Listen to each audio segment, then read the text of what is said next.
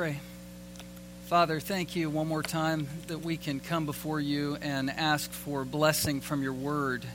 Thank you for this story that is a story that is ancient about a temple being rebuilt, but God, it's so much more than that. It's a story that tells us the story of your people and how they humbly submitted to pagan authorities, but ultimately were submitting to you, God the same God of the Old Testament is the same God of the New Testament. And Jesus Christ is explained by all of the scriptures and the allegiance that these exiles, these people showed to you in humble submission is what opened the door for the rebuilding of your temple. And not even just a building, but the rebuilding of your glory in your city, in your southern kingdom, Judah the city of Jerusalem. So, God, I pray that now we would learn from your people of old because we are your people in the new covenant now. And let us shine with the same witness that they had then, now for your glory, as you are building your church and we are your living stones. Lord, we want to be part of your building project now, which is the church of the living God, the structure that we are living in under your headship for your glory. Lord, let us be a beacon on a hill, even this morning in Anchorage, Alaska. In Jesus' name we pray. Amen. Well, it's, uh, it's April. Amen. And it's, uh, it's melting off, and uh, the sun is shining brighter than it has. And we actually feel heat from the sun, and we're watching things melt. I've been chipping some ice these days, and uh, you know it's going to melt, but you chip it just for victory's sake, right? Just to watch it chip away, and you know little rivers form, and the kids are in the puddles again, and this is a, a, time of renewal, and it also sort of is a symbol of what we're about to celebrate this coming Friday and then Sunday, where we will we will celebrate Good Friday and Resurrection Sunday, thinking about the victory that's ours in Jesus Christ. It's all for His glory, but we experience in our hearts worship and gratitude and exaltation because we know that we are clean before our holy God and we've been given the second chance of all second chances in this life to live for Christ and to run the race for His glory. And I want to focus in this morning on this April day on a people that they, they were running a race for God's glory in this building project. And they were rejoicing in God, and it all came through humble submission.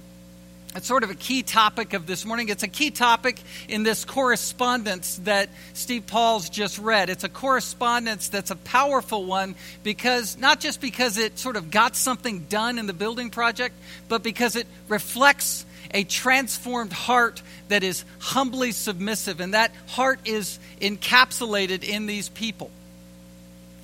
It's April, and I mentioned it was April because not only do we think about resurrection Sunday, but we also think about something on a lesser level in terms of uh, our submission to government, right? It's tax season. And for many of us, we know that April 15th is tax season, and that's the day it's due. And if my sort of internet research is right, I think for those of us who are procrastinators, we were given a couple more days in the providence of God this year for our taxes to be turned in instead of it being the 15th, which falls on Sunday this year, and then Monday is Emancipation Day, it's the 17th, and that's when taxes are due. Procrastinators can rejoice, right?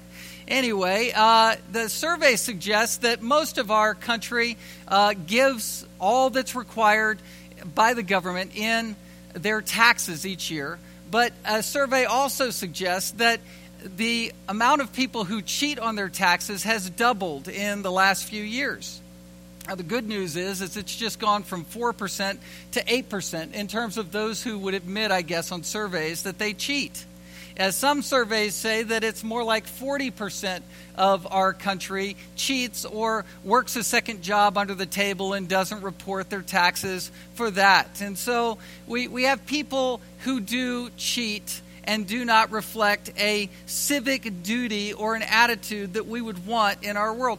And there was one survey I read that said they that people these days would be more embarrassed being caught throwing trash out the window or smoking a cigarette or even getting a DUI or shoplifting uh, instead of them being caught as people who are cheating on their taxes. Perhaps it's because of our economic environment. People are giving themselves a pass to sort of let it go a little bit more. In, in one survey, the U.S. Treasury says that uh, cheating accounts for 250 billion unreported tax revenue, and it's caused the highest auditing um, rate in the last 10 years, where 100 uh, or 1.4 million audits were done last year. Well, listen, whether we get our taxes exactly right or not, the heart behind that is the key. Is the key. A heart of humble submission. And we, as the body of Christ, should be first place in terms of wanting to submit to governing authorities because we've been commanded to do so. And guess what? We've also been given the power by the Holy Spirit to have soft hearts to be able to do so. God doesn't want our external performance, He wants a transformed attitude that is humble and submissive. When David, the king, who was the the leader of God's people sinned as egregiously as he did, he wrote the great psalm of confession in Psalm 51, and he confessed this For you, God, would not delight in sacrifice, that's external, or I would give it. You will not be pleased with burnt offerings. The sacrifices of God are a broken and contrite heart. Oh God, you will not despise. That's what we need. We need to have an attitude of a humble, submissive, transformed heart. And that is so contrary to the world we live in, and it makes us stand out so much to a world that's watching that it is a very powerful witness to people. And it's the very witness that you and I must have to a watching world. In one sense, I mean, everything is all about the glory of God, but it's up to us as His soldiers down here to wage a war of humility before a watching world if we expect anything to happen to people around us. We're called to be humble. We're called not just to wage a good warfare, but to do it in a radically different way than the world would expect you to do it. You fight back by faith and not with toughness or external toughness or bullying technique. You fight a faith of humility and deference and building other people up. And we see these people in Ezra 5 and 6 are blessed in a ma- magnificent way. They get the ear of the gov- governor of all that is the province west of the Euphrates to listen to them, to actually take their side in the correspondence, and then they're going to correspond with the leader of the free world, Darius, at the time, he was the king of sort of the, the population, the known population in the world, all the way from India all the way over, sweeping to Ethiopia. And they get the ear of Darius, these 50,000 people, for Darius' heart to melt and for Darius to fund and affirm this massive building project. And it all came through humility all right, well, just to catch us up, for those of you who perhaps are new to Ezra, let me just continue to, to sort of backlog a little bit and run forward to where um, I'm going this morning. First of all, I've been talking about relentless spiritual warfare. And Ezra, this, this book of the Bible, Ezra and Nehemiah, some people would combine it into one book. This is really a history book. It's a history lesson to teach lessons to believers. In the Old Testament time and in the New Testament time, it's to teach the lesson of persevering through a difficult warfare environment. The people of God, they had been ripped out of their country, put in exile, and put under a Persian government. And under this Persian government, they were returned under Cyrus back to their homeland in Jerusalem. And they were called by God to do this building project, which was to renew and rebuild a temple that had been burned years and years, decades and decades before. And these people that had returned home, they, they'd been home about 20 years and they were starting the building project and they had laid the foundation. It was sort of the sons and grandsons and grandchildren of those that had been taken away in exile. They're building this project. And then the neighboring community, the Samaritans, they begin to discourage and bully the people to a standstill where the building project just stops. That's the story. This is a history story. And it's a narrative where these enemies bully them and intimidate them and talk behind their back and get them to stop. And they go to a grinding standstill for 16 years. And that's where the story picks up at the end of Ezra 4, going into chapter 5. And in Ezra 4, the author is trying to make the point that you're always going to be at war. That was our first principle that we've been talking about for a couple weeks. You're always going to be at war. Recognize this, embrace it, realize that, that war is part of your life. And he makes this point in chapter 4 by sort of um, opening up a table of context, contents look at the story and gives the big picture of how, over multiple time periods and multiple kings, they're always going to be putting pressure on you as you fight through that and try to persevere in this building project, where it gets shut down for a while and then there's hope again and it opens up. And that sort of brings us to point two, which we've been talking about. Not only do you recognize you'll always be at war, but point two is that you need to rest in the sovereignty of God. The building project will stop and it will start. And that's what chapter 4 talks about. Even in uh, verse 21, it talks about how later on, under Artaxerxes, Artaxerxes will make the work stop at one point, and then a decree will come again where Artaxerxes will open things up and the project will go on. And that's, that's what we'll learn about when we get to Nehemiah. But then at verse 24 of chapter, of chapter 4, you see that at the beginning of the story, when the building project was first shut down under Darius, it was stopped until, look at this, until the second year of the reign of Darius, king of Persia. So these are windows of, of hope where God keeps the building project going. And so, principle number two is that we have to rest in the sovereignty of God. You're going to get shut down and discouraged at times, but guess what? God will continue to pick you up. And the Christian life is a call to be a marathon runner where you stumble at times and then you keep going and you don't give up. You rest in the sovereignty of God. Just as a side note under this point, it's interesting. Zechariah, he's one of the key prophets that comes on the scene in chapter 5, verse 1, and he's pumping the people up with the word of God, saying, You got to keep going. If you were to read Zechariah, which we don't have time to look there, but Zechariah chapter 3 talks about a vision of heaven where Joshua, this key spiritual leader during this time, Joshua is, is seen in heaven standing before God, and Satan behind the scene is, scenes is accusing Joshua, saying he's too sinful for these people to follow and to build this building again.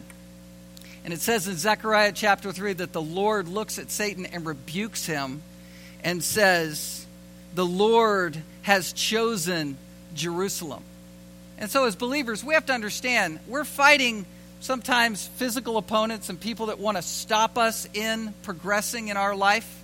But really, behind the scenes, the Lord is fighting a battle for us. And so we have to rest in the sovereignty of God that even if you feel like circumstances or enemies or people are stepping on your spiritual air hose right now, God's working. And He's going to keep building you up and building His kingdom no matter what. These are the themes of this history book. These are the things that Ezra is putting forth. And then there's a third theme and third point that I have begun making in Ezra chapter 5, and that is that no matter who your enemies are, and the, no matter what the opposition is that you're facing, no matter what the circumstances are that you're trying to persevere through, number three, you have to respond in faith. And guess what? That's exactly what these people do. They respond in faith. Look at verse 1. We've talked about this before. You have Haggai and Zechariah that come on the scene and they preach and prophesy. And in verse 2, it says, The prophets of God were with them, supporting them. So the, the turning point in the story is this the people of God had stopped the work, they had stopped the building project for 16 years, and the Word of God filled their hearts again, and all of a sudden, wild horses couldn't stop these people from rebuilding the temple. They were on fire no matter the cost. And in fact, I brought up last week that there are points at which you have to obey God rather than man. They had to take their eyes off of opponents, off of a governor that was going to begin to vet them and begin to examine them and say, Why are you doing this? Who, who put you up to this building project? And they had to move through that and obey God no matter what the cost. No matter what the consequences would be, they were going to go for it. And that's where we find ourselves in chapter 5. And I sort of posed a question last week. What are you supposed to expect when you obey God rather than man? Number one, you, you expect opposition.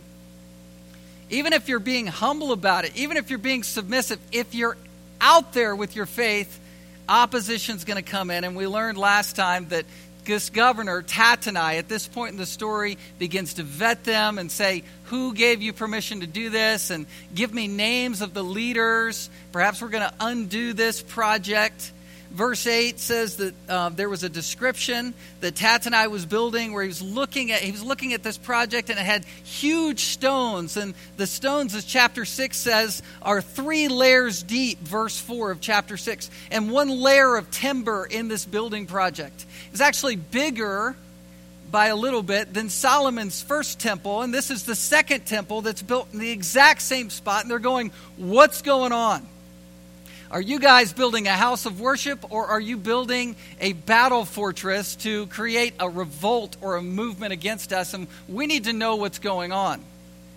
But these people were saying, we're committed, no matter what the opposition, we're going to obey God rather than man. The stones were so big that they were called rolling stones. And the reason for that is the only way you could move these stones is by rolling them. And those are three layers deep. So this was a, a large, rustic version of Solomon's temple that was redone.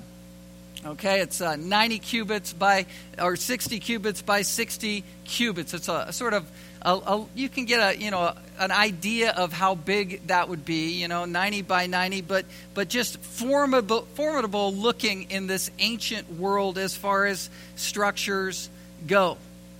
Now, they were under some blessing here. They heard the word of God, and they were also, as verse 5 says of chapter 5, they were under the watch care of God. The eye of God was on them. And you know what this looked like?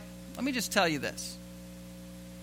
These people were not only word filled and excited to build this project because the Bible was, was impelling them or compelling them to do that, but they were acting in faith and they were acknowledging that God was in the watch care of this project. That's what made them fearless. That's what makes us fearless in the Christian life, in our job, in our marriages, in our relationships we have to turn back to one thing, and that is that we know God is watching over our lives. He's watching over our church. He's watching over our emotional state. God's eye is on us. Not a sparrow falls to the ground except under God's watch care. Remember the words of Jesus, right? He's watching over us. Jesus is with us and he is omniscient and sees into our lives and into our hearts. And that's the faith response that these people had. They knew that God was watching over them. Tattenai, this governor that was mentioned, he was some horsepower in this area. I mean, he was the ruler west of the Euphrates. That's why they called the river the Great River. It, it sort of divided things in terms of this massive province of Samaria and Judea, this large landmass that Tattenai was over as sort of the proxy representative for Darius, who was the kingdom ruler all over the known world. And so they're responding to someone who could wipe them out in a second. And just like Esther, when she approached the king in great humility, begging for prayer for three days before she entered the throne room before Ahasuerus, she came humbly in the faith of God. These people did the same. They were faith filled and they were, they were in the arms of God under his watch care as they approached him as they approached Tattenai in this correspondence. And what happened? The blessing is great, and you just heard the story as it was read. That's why I had the whole thing read, is so you could see the big picture of the correspondence. You have Tattenai, who's who's who's in the details. Chapter five, verse eight. He's examining things. He's looking around. He's asking for who the leaders are. What what's the the decree that got this going? You know, why are you guys doing this?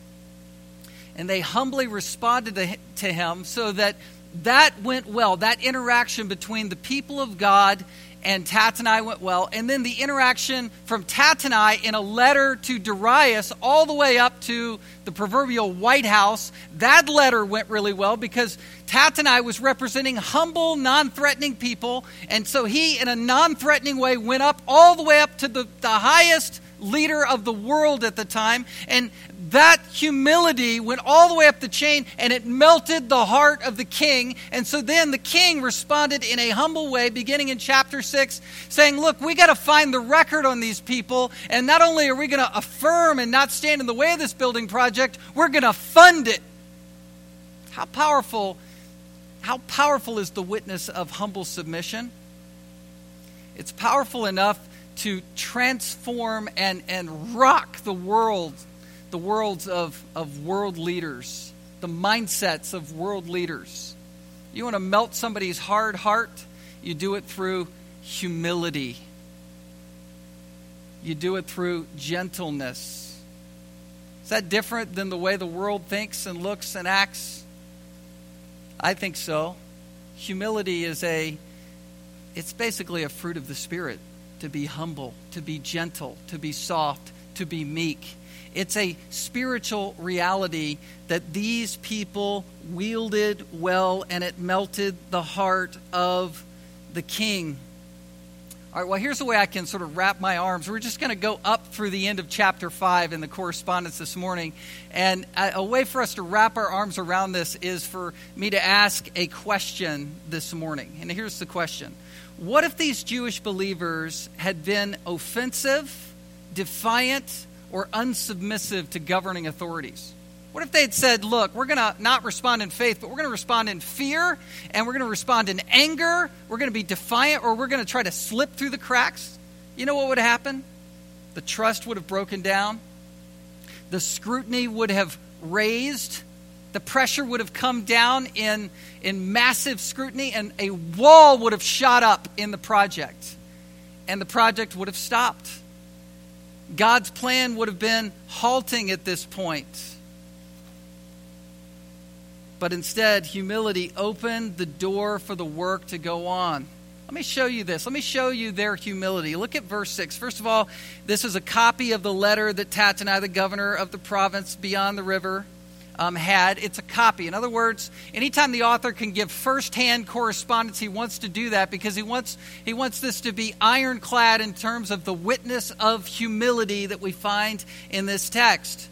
These people that, that were being written about by Tattenai, these people that were being talked to by the governor, by the way, again, they're second and third generation believers in this process their dads and granddads had been taken in exile for 50 years. And so these are some of the kids and some of the grandkids that have come back 20 years later. And they're in this building project. And they're actually. They're actually honoring their parents, but they're also, watch this, they're entering into God's plan as if they were alive during all of it. And why do I say that? Well, when you know, when Tattenai in verse 9, he says, Who gave you the decree? You know, where'd you get the permission to do this? What are the names of the people? Look how they responded to Tattenai in verse 11. It says, And this was their reply to us We are the servants of the God of heaven. Do you see the God centeredness here? The, the servants of the God of heaven and earth and we are rebuilding the house that was built many years ago. They're entering into this big plan. They're not saying, look, we're not responsible for this. We don't want the scrutiny. We're out. No, they're saying, look, we're all in and we're part of this. It says, you know, which was the great king of Israel, built and finished. But look at this. This is the key part. Look at verse 12. But because our fathers had angered the God of heaven, he gave them into the hand of Nebuchadnezzar, king of Babylon I just want to show you something. These children of the first generation we're humble enough to say, listen, we're, we're sharing in the history of what happened. The reason we're in a building project right now is because God got angry with our parents. It's kind of like accepting Adam's sin and saying, look, Adam sinned on our behalf, and if we were there and if we were in that situation, we would have done the same thing. And so we're just as culpable and responsible and born in sin. Just like Adam plunged the race into sin, we are part of that. And that's what these people were doing here. They're saying, listen, this is not an overthrow on you. We're not trying to build a fortress or build ourselves up in some kingdom takeover. We're talking on levels of faith and we're accepting responsibility along with our parents that our parents angered God, and that's why we were in exile. And now we're back to make a recovery. We're, we're, this is a redemption moment and a second chance in our life to give glory to God. That's what happened. And I'm telling you, that kind of humility and that kind of gentleness, it quiets the hearts of people who are in leadership. A gentle answer turns away wrath, but a harsh word stirs up anger. Proverbs 15, verse 1. And they were manifestly gentle and humble and soft, and they had won the king's heart in this way. It's opposite of the correspondence we read about in chapter 4. This is sort of a later correspondence. It's out of chronology. It's part of the table of contents in the book that the author sort of opens up early, but that's Commander Rehum and Artaxerxes, and they, they puff each other up in pride, and Artaxerxes says, okay, man, these guys must be against us. I'm going to shut it down. But in this chapter, chapter 5, you have soft hearted believers that are saying, listen, the issue isn't geography. It's not really, you know, sort of building project. The issue is our fathers, they angered God, who's the great God, the one true God. And this is a redemption moment to rebuild God's temple and his glory in this place. And we see it played out in verses 13 uh, through 15, where the author or where, where the people begin to talk about how Cyrus, he decreed this a long time ago, and he had he had regathered the temple vessels of gold and silver that had been taken from the first temple, and he had given them back to these exiles to take them home and rebuild a temple and worship God again in that way.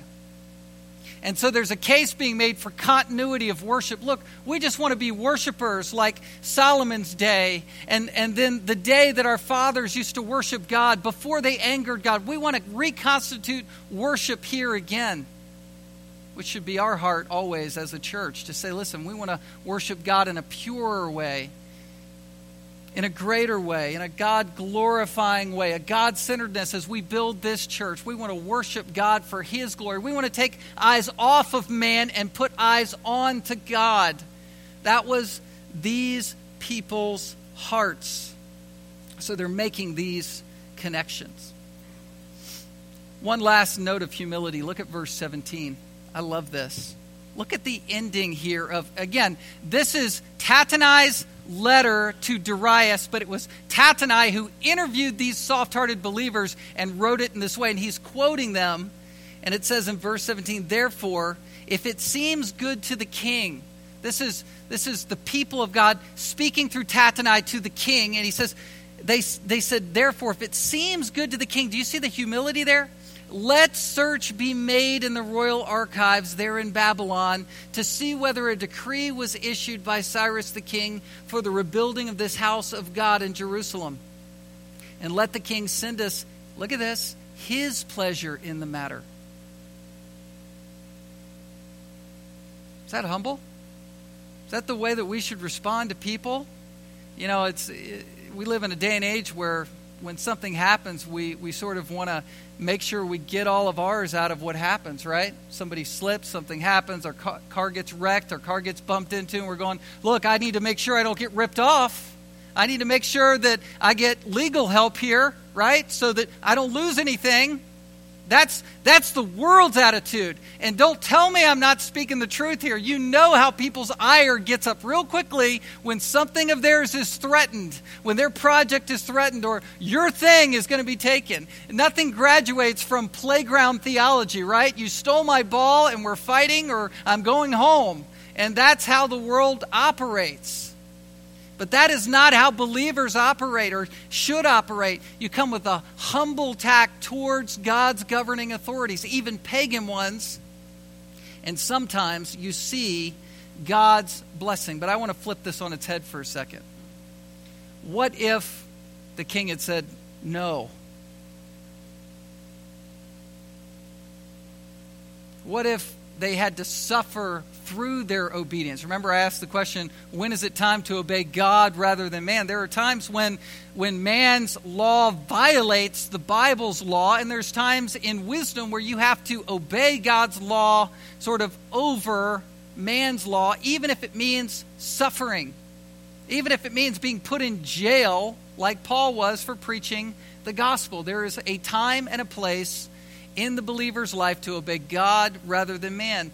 Let me give you the premier example of a person who came here to earth 2,000 years ago who obeyed his father and suffered through that obedience. That's Jesus Christ.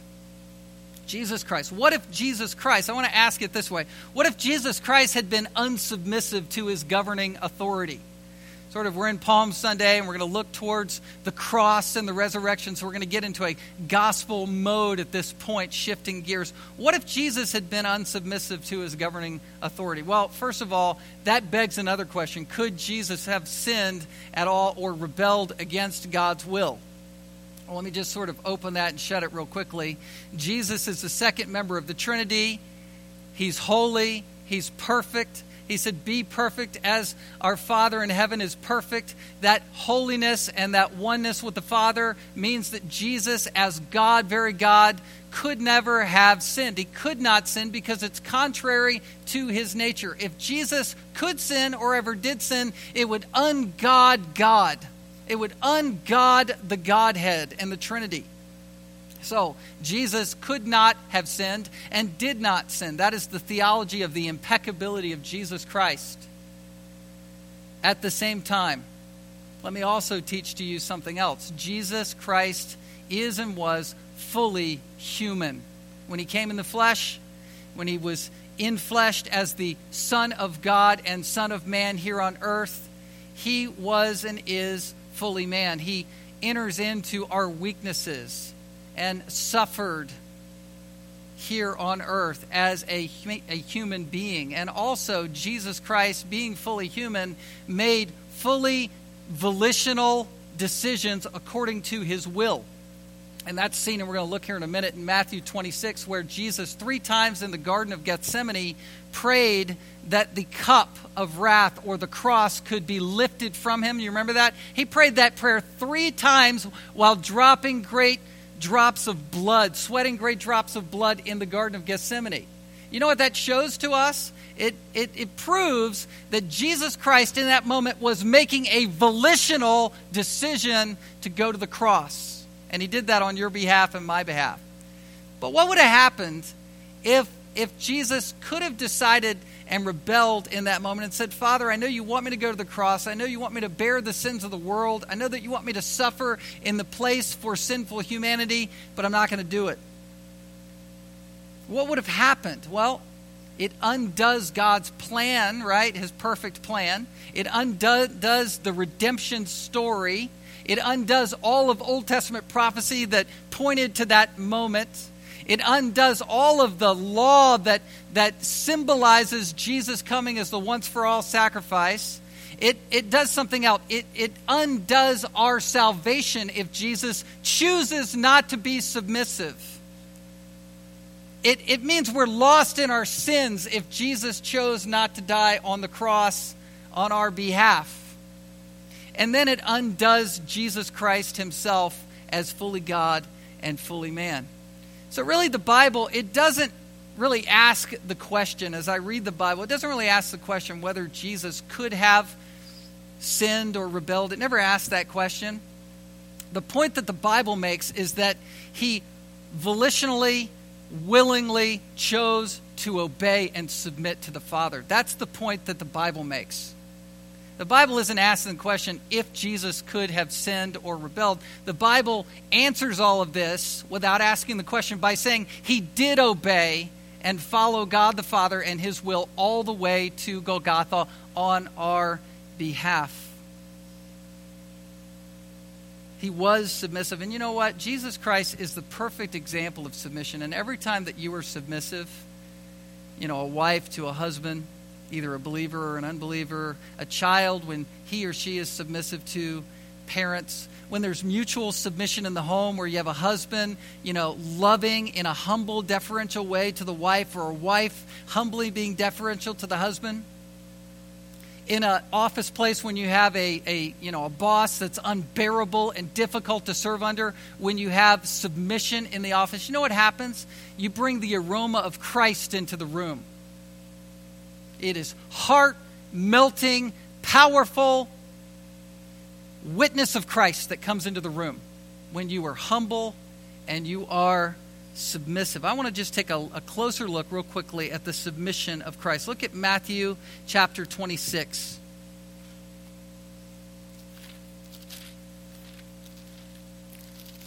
Matthew 26, Jesus is praying in Gethsemane. Verse 38, he says, My soul is very sorrowful, even to death.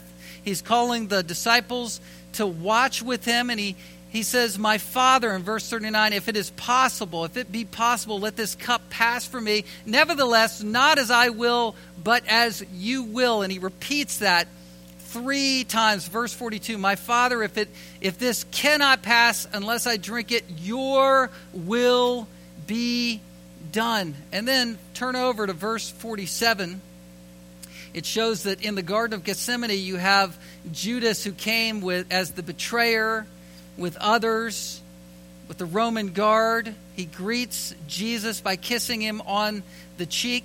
And then in 51, you have Peter who takes his sword out. It says, Behold, one of those who were with Jesus stretched out his hand and drew his sword and struck the servant of the high priest and cut off his ear. Verse 52.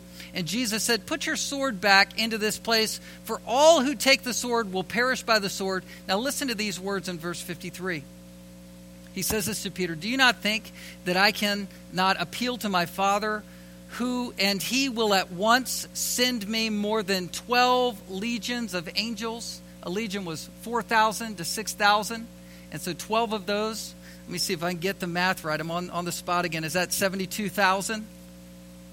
So there are a lot of angels, 72,000 angels that could appear in an instant, instant to wipe out the Roman guard. This is submission. 1 Timothy 6:13 is where Paul said Jesus made the good confession before Pontius Pilate and he did so. Turn over one more place, John 18, just to give you a window into the submission of Christ.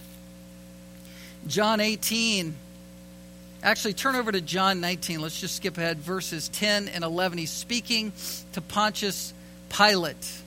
They had flogged Jesus Christ. He had been talking this through with Pontius Pilate. And then Pilate said in verse 10, You will not speak to me? Do you not know that I have authority to release you and authority to crucify you? Listen to Jesus' words.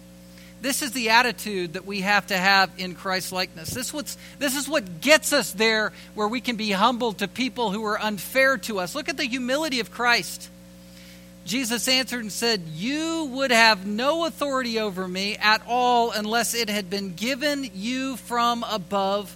Therefore, he who delivered me over to you has the greater sin. Who's in authority over our lives? Whose watch care do we ultimately surrender to? God's. God's watch care. God is the one that's watching over your life. And I'd ask you now to bow your heads as we um, close with a few points of application. Just want these points to sort of sit and simmer in your hearts. We all need this. This is what I needed this week to, to humble myself over and over again, to say, Lord, I want to be like Jesus Christ. I want to be like him no matter what comes into my life. I need to have a submissive attitude. Number one, a submissive attitude stands out as diametrically opposed or opposite of what our culture generates and sees. If you want to stand out in the world as a witness, you have to be submissive. And in 1 Peter chapter 2, you can look these verses up later. It talks about how submission in the home, as a, a, a spouse to a husband, or a servant to an unruly master submits he submits or she submits by being like christ who 1 peter 2 21 kept entrusting himself to his heavenly father as he was heaving and dying on the cross. Number two a submissive attitude is contrary to the inclinations born out of a person's sin nature philippians 2 says that we're not just to look out for our own personal interests, but for the interest of others. The only reason that you would look out for the interest of others is because Christ has transformed your heart. Number three, the deepest, at the deepest level of authenticity, a submissive attitude is generated from and sustained by the Holy Spirit. You know, for some of you, you might not understand anything of what I'm talking about Maybe you've had to fight and claw through your life and sort of, you know, ride herd over an unfair system your whole life. And this makes no sense whatsoever to be soft and vulnerable and gentle before leaders. But this is the calling of the Christian life. And this is what the Holy Spirit does in the heart of a person when it's transformed. Number four, a submissive attitude in both spouses makes marriage attractive. Ephesians 5:21 says that we are called to submit to one another out of reverence for Christ. The only reason why you would submit to a spouse in the home, even as believers, let alone being in a, a, a home that's split with a believer and an unbeliever, the only reason why you would do that is because you love Jesus more than your spouse. If you're struggling with your household or your spouse, the key is to fix your eyes on Christ. And that's the enduring witness in the home by seeing a leader that's higher than the husband or the wife. Jesus is the Lord of all the homes because he made marriage. Number five, a submissive attitude clothes a person with Jesus Christ. 1 Peter 5 5 says, Clothe yourself with humility. And Romans 13 14 says, put on the Lord Jesus Christ. Let's pray. Father, I pray that each of us would obey that command, that we would wrap humility around our lives like we're wrapping a cloak around us. I pray that we would bow in humility before you, no matter what our circumstances are or what we find ourselves in. I pray that we would humbly walk before you as the Lord of our lives. I pray that we would put on the Lord Jesus Christ and make no provision for the flesh.